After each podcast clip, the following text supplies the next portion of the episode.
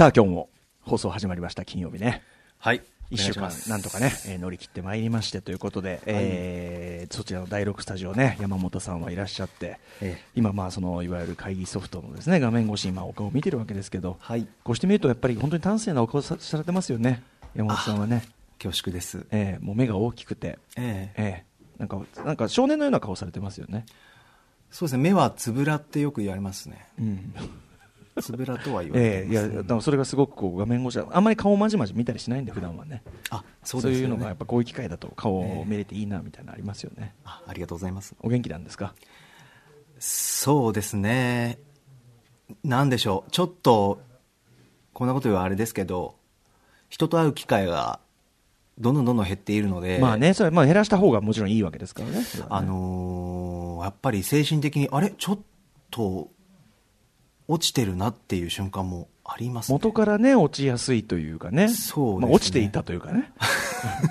すでに落ちていた状態っていうね。それからさらに底知らずの、そうですね、底知らずの落ちっぷりを見せてという最深部へっていうか、うん、だから僕ね僕は本当恵まれてるなと思うのはやっぱ毎日こうやっていろんな人と話す、まあ、リモート、リモートでね、あのー、事務所からお送りしてますから、はい、人と会ってないって意味では要するに直接会ってないって意味では多分皆さんと同じようなもんなんですけど、ええ、お話、ね、してるし顔も見てるしでいろんな人と話すからそこは正直あんまり感じずに済んでいるんですが、これは本当にラッキーな立場というか、ええ、ね、うちで在宅で作業しなさいっつって本当にね、あのー、顔合わせて話さないことが続くとそれはなんとなくちょっとなりますよね。それはね、あとテレビとか見ていても、うんうん、あのー、過去のロケ番組とか見ても、ええ、もうすでにあ人が近くで喋って楽しそうにしている時代があったんだ。そう、あその感じね。いやだからまさにそうなんだよ、うん、本当にだからねちょっとまあこれからだから僕らとかも、うん、まあ、あの明日ライムスターでね、あのこれ使ってるのはさいわゆるズームのみと呼ばれるような、はい、あの会議ソフトを使って、まあ、ミーティング兼最近全然ちょっと顔回してなくてあの会議とかいろんなもの飛んじゃったから、うん、あのまあまあ、ちょっとざっくばらんに話しながらみたいなことやるんだけどやっぱそれまで考えてたこういう作品を次作ろうかなみたいなのが、ええ、ちょっとあれですよね、ちょっとリセットっていうかまんまはなみたいな感じもありますよ ね, やっぱねアーティストの皆さんやっぱりこう、うん、ご時世もありますし、うん、いろいろこう作品作りにもちろんこう影響っていうか、ね、うん、その も, ちもちろん今すぐね皆さんお力づけるため の,、うん、あの頑張れよとかうちで踊ろうとかそういうのはあると思うんだけど、ええ、ほら何をさ例えばさこうドラマとかでもさ映画でもいいんだけど例えば何かを語るときに、はい、ストーリー作りとか根本からさどうするんだろうって思うわけ。例えばそのもちろん状況を読み込んだね青春ストーリーもこうやって多分そのソーシャルディスタンスをあの取らなきゃいけない若者同士の何かみたいなのを作れると思うけどでも何にせよ今まで通りのお話作りできないじゃないですか。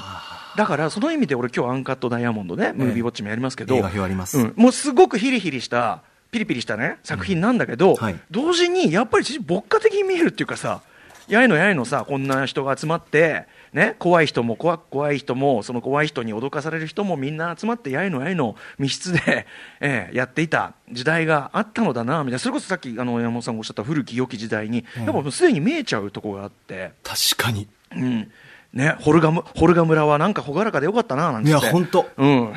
ミッドサマーとかもね、うん、だからなんかちょっとこうもう世の中の見方全体がだからもちろん節目節目でそういう時はねあったと思うんです。もちろん昔遡ればね戦争があってとかさ、まあ、こんなもんじゃないのはいくらでもあったわけだけど、うん、うん、やっぱりそれこそ東日本大震災以上のねあの原発以降のその原発事故あって以降以上のだってもう世界世界全てがだからさだからもう特殊状況でも全くなくて、うん、デフォでこれをね読み込まなきゃいけないっていう読み込むというか踏まえてなんかしなきゃいけないってとこでなかなかねどうしたもんかなって思いますよね。ですから一般的な立場としてはやっぱりこう、うん、例えばじゃあこれから作品作りで、うん、映画なりそういったのを撮るときにドラマとか、うんうん、やっぱり日常で普通に、あのーうん、人々がこう接している風景があるとしたら、うんうん、で私たちは今この状況だったらいやいやこの状況も無理だからっ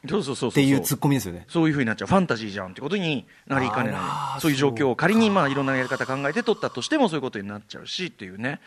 うん、なんか曲だってそうですよね。だからなんかこうやってもねなんとかかんとかかんとかってディスタンスっつってねディスタンス取ってますみたいなねリモートですみたいなっつってなんか そ, れそういうことをこう言いながらもうやろうかなみたいな呼びかけるメッセージ、まあ、てか言うまでもないよね。だからそれがでみんなのデフォになってんだからそうですね。そうその上で、あのー、どうするかみたいなたいなところでもちろん皆さん今ねこう迷ったりなんとかでもその気分的にはまだ正直さ状況も分かんないし、うん、そのなんかそういう、そういうことをなんか考え抜く気もしないっていうか、あ、分かります、うん、だからなんかすごい、まあ、別にこれ僕はあのポジティブな意味で言ってますけど、えーえーまあ、別に考えても僕の持論としてあの考えてもしょうがないことは考えないっていうのがあるんで、えー、あのまあ、ゲームをやって過ごすとか、ね、やってますから、ね、だからまあ基本あの結果的にはものすごいお気楽な暮らしになっちゃってるんだけど、いやいやもうできることというか今、ね、吸収できることもたくさんありますし、ね、だからその、うん、でもあの生活が、ね、そろそろ本当に困窮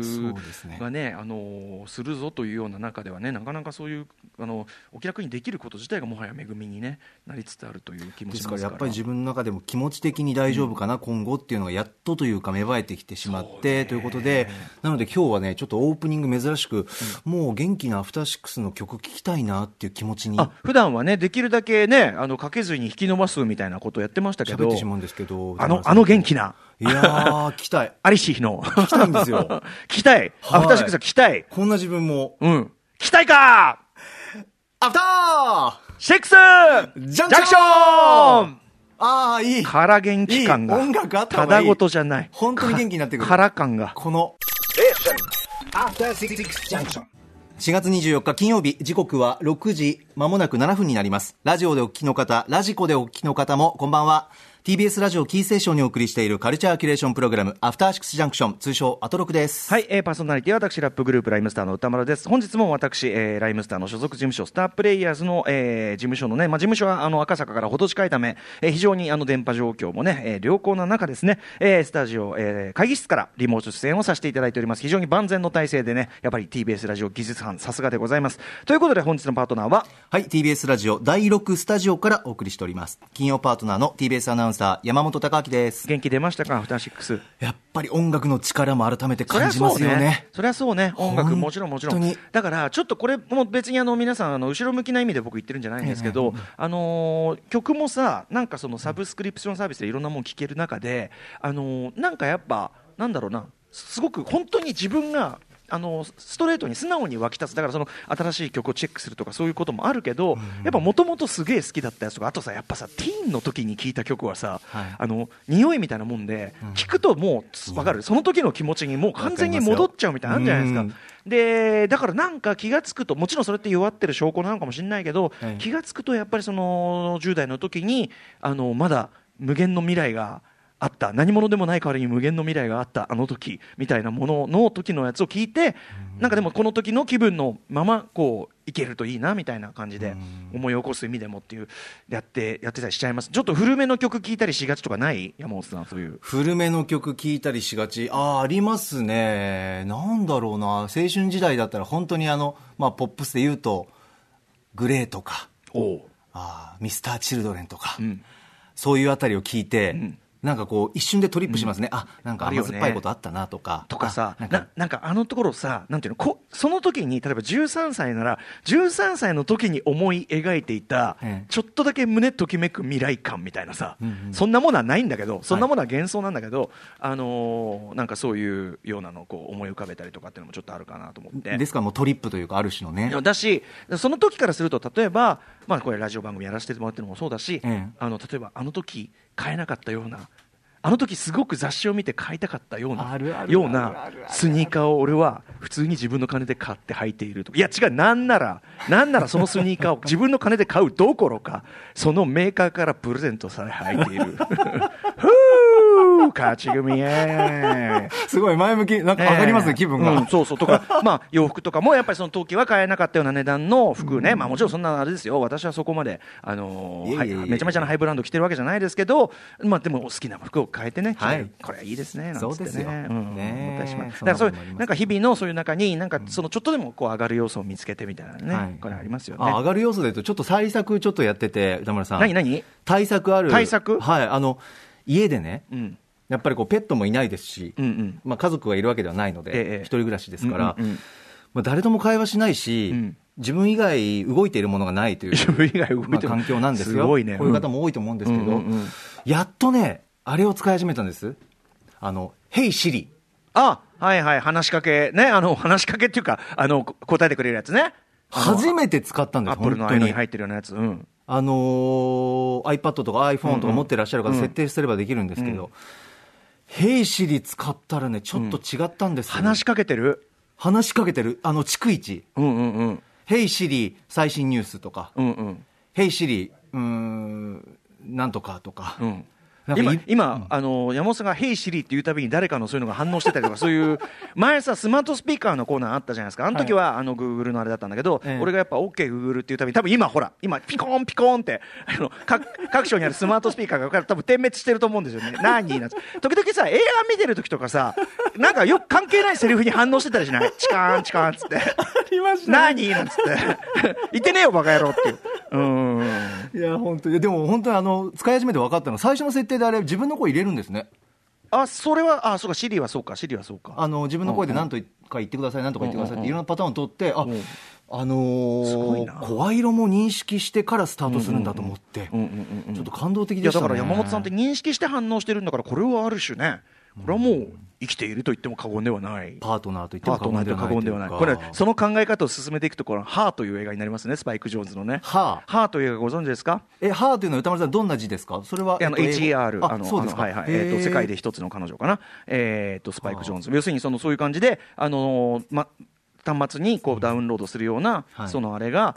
まあ、人工知能なんですけどスカレット・ヨハンソンが声やって、はいまあ、声とかも選べるんだけどでそうやってこうやり取りしていくうちに、まあ、非常にこうパーソナルで、まあ、実際あの エーアイ だから機械的に反応しているというよりはどんどん学習して、まあ、人格も持ってきちゃって、えー、で最終的にホアキン・フェニックス演じる主人公はそこにもうはっきり恋愛感情を抱いていくと。へでそういう人が世界にそのあの彼だけじゃなくて世界中にそういうのが生まれる。それ一方でその エーアイ の, そのスカレット・ヨハンソンのそっちはどんどんどんどんその利口になっていって、えー、こう大きな存在になっていく、まあ、そういうねあの梅津和夫さん の, あの私は慎吾なんかでもそういうコンピューターがどんどんどんどん学んでいってすごく存在が大きい。私は慎吾なんか山本さんお好きじゃないですか、ね、あらいただきましたうんとかでなっていくみたいなね、はいはいはい、いやそういう時代来るんじゃないですか、うんそのね、エーアイ とのどうこうっていう、うんうん、なんかこうもっと進んできそうですよねこんだけこう思ってたら、ねはいはい、いやだからちょっとね、はい、そんなもしそのシリでねそんな気持ちをこう味わってらっしゃるならそういうのもいいかな。あとね、うん、ちょっと今差し紙が出ましたんで、はい、ちょっとね情報入れますと、えええー、とムービーウォッチメン、はいあのーまあ、当然ね、あのー、い, いろいろね緊急事態宣言に受けてですね、まあ、休業要請があったりなんかして、あのー、映画館は結局ね今休業を余儀なくされている状態で非常にそれ辛いお辛い状態で、えーまあ、特にねミニシアターなんか大変でしょうからということでセーブ・ザ・ミニシアター私も、えー、M 資金プラスね、えーまあ、ちょっと罰ゲームゲーム的なあれではありますけども、えー、自腹ごまんえんバツンとねやらせていただきました、えーまあ、引き続きもちょっと シーエム はさせていただきたいですが、えー、そんな中映画館がやってないのでということで、えー、こちらのムービーウォッチメンコーナーもですね、えーとまあ、配信映画でとりあえずそのいろいろちょっとやり方はこれから、あのー、少しずつあの週によってこう企画として変えていこうとは思うんですが、えー、今週は配信映画を表現する配信限定ウォッチメン映画や ディーブイディー 動画配信の総合情報誌 ディーブイディー& 動画配信データ編集部に選んでもらったおすすめの配信限定映画の中から、えー、きゅうほん選んでいただいて先週、えー、その中からアンカットダイヤモンド温度が当たってえ今日やるわけですけど、えー、でですね他の候補も非常に気になる作品で見たいなというものも多かったし、あのー、ちょっとまだまだね、あのー、この時期が続くということでちょっとあのなんていうかな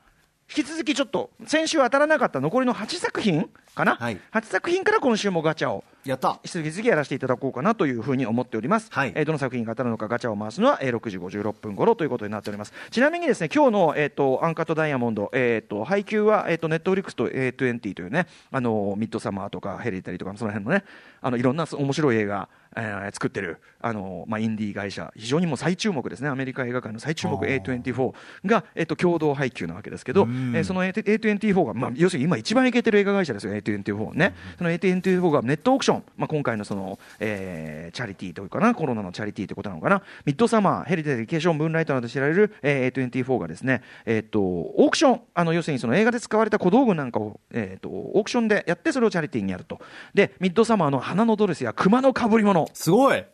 あのジェレミーあのあれがあのシーンですね あ, あ, あれがさそうそうそうそうじゃあジャック・レナーだジャック・レナーのねあれが彼氏がかぶらされたあの場面こんなのとかあと本日、えー、扱われるアンカットダイヤモンドのあの、えー、宝石ショーのところに置いてあった、えー、宝石ファービー目玉が動く宝石ファービーこれで見てくれたら分かるんですけどね爆笑だったよね爆笑しかもさ、あのー、途中でさあのウィークエンドがさ本人役で出てくるじゃない、はい、ウィークエンドがこ れ, これウィークエンドっていうのよって最初のところでこう見せる写真のところできっちりあのファービーのあれぶら下げてんだうんということでこれいくらなんでしょうか。いや興味深いですね。本当の宝石じゃないと思うけど、さすがにね。あ、違うんですか。いや、どうか、こんなに堂々とオークションに出すって。いやいや、うん、そうかな、ちょ